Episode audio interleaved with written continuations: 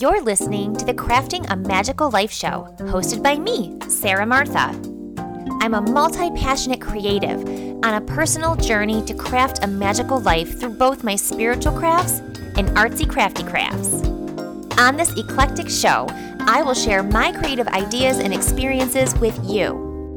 We'll talk about all things from spiritual healing, personal development, and tarot cards to decorating, recipes, self care, and do it yourself projects so that you too can craft your own magical life. So, are you ready? Let's get crafty. Hello, my loves, and welcome to another episode of Crafting a Magical Life. I am Sarah Martha, and today's episode, um, I want to have a conversation with you about the witch.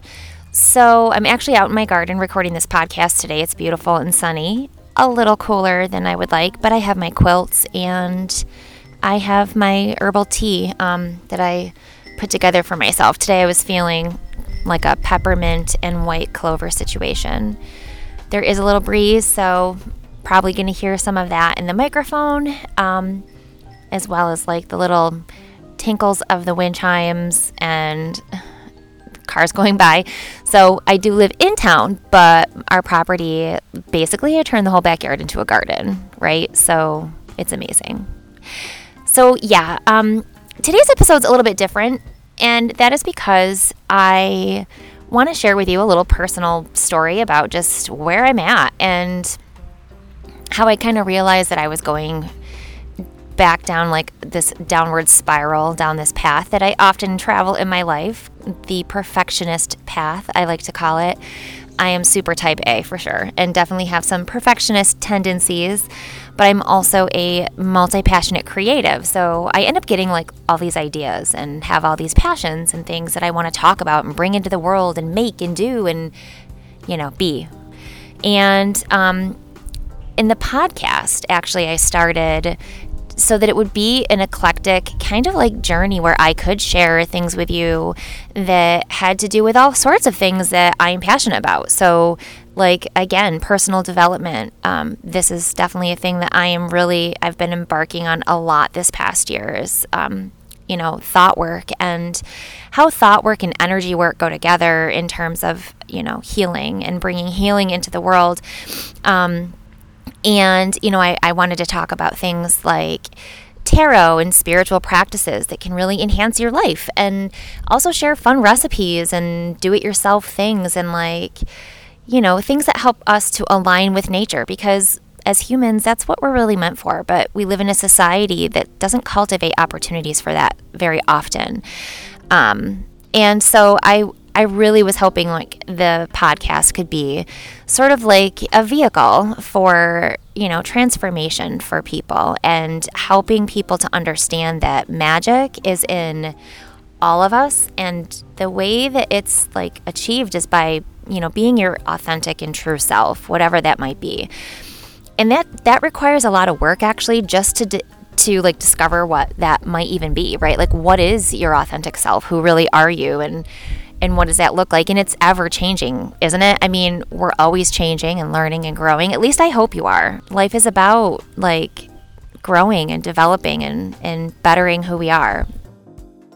So I'm sitting out in my garden today and thinking about this tarot card. Now I use the Harmony Tarot deck, which is a deck for growth, healing, and you know self-care. And like I said, I've really been on that journey. I I am a child who, a child, I'm not a child anymore, but as a child, I did, you know, have some trauma, um, adverse child experiences, which we in the education field call ACEs. Probably that's not just the education field, but that's where I learned about the traumas. And, you know, um, I am a product of a divorced family and now a blended family and all kinds of things. And, um, and so that comes with, you know, some, some thoughts that need I don't know if I want to say correcting, but like, um, you know, thought patterns that maybe no longer serve, and being able to identify that those beliefs um, maybe aren't serving serving me anymore.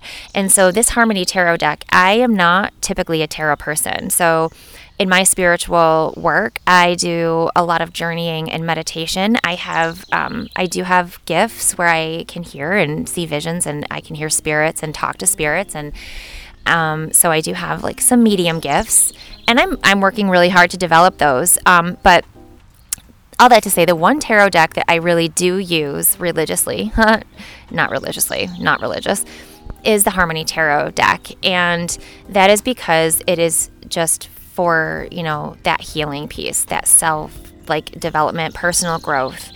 And that is, um, those are the readings that I offer, you know, to my clients um, through my integrative Reiki work. So, um, Reiki we'll talk about another day because today I want to focus on that that specific card in the Harmony Tarot deck that I so often get, and it kind of helps me remember when I get in like just this perfectionist mode to sort of pull myself out. Now, I did mention the podcast and, and, the idea behind the whole like why I got it started.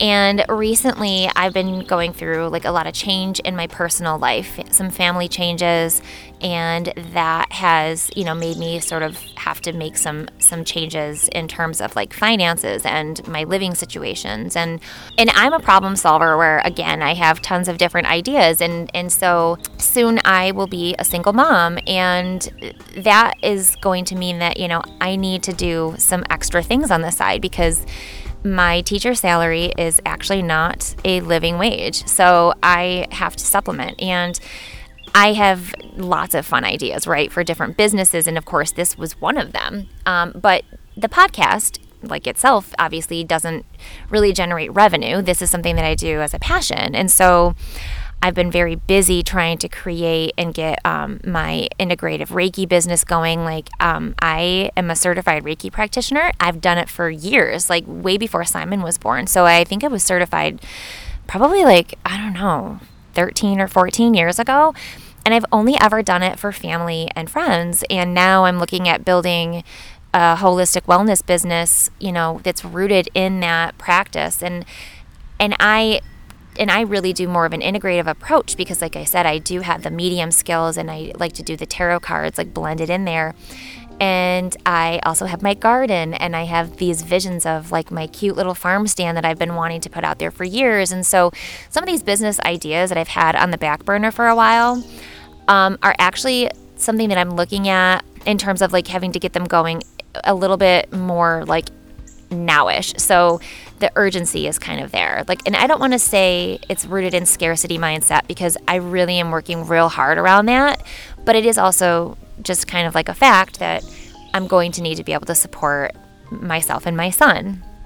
Um, so, having said all of that, the podcast has felt a little bit stressful. And when I started to get those feelings of being stressed out by something that I started as a passion, I kind of stepped back and I was like, okay, so why is this stressing me out if it's something that I love so much?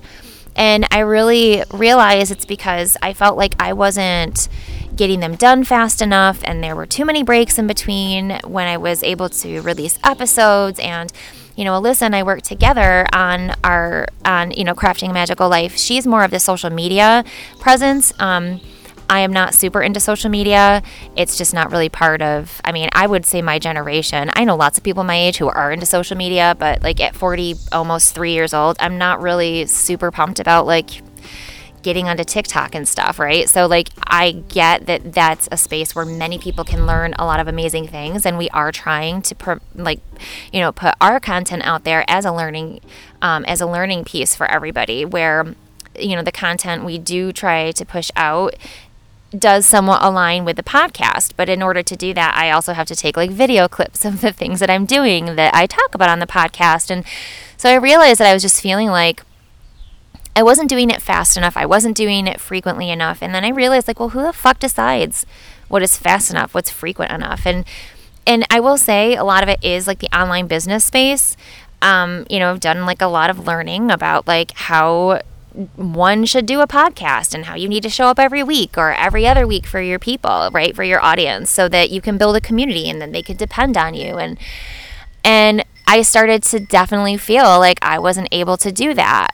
But then I realized, you know, like again, I started this whole thing with the understanding that I was not going to be like other people. And I was trying to fit myself into like this structure that I knew coming into it I wasn't going to be able to fit into. And part of why I'm doing it is because of that. Like because what I want to teach you through this whole podcast is it doesn't fucking matter what everyone else is doing.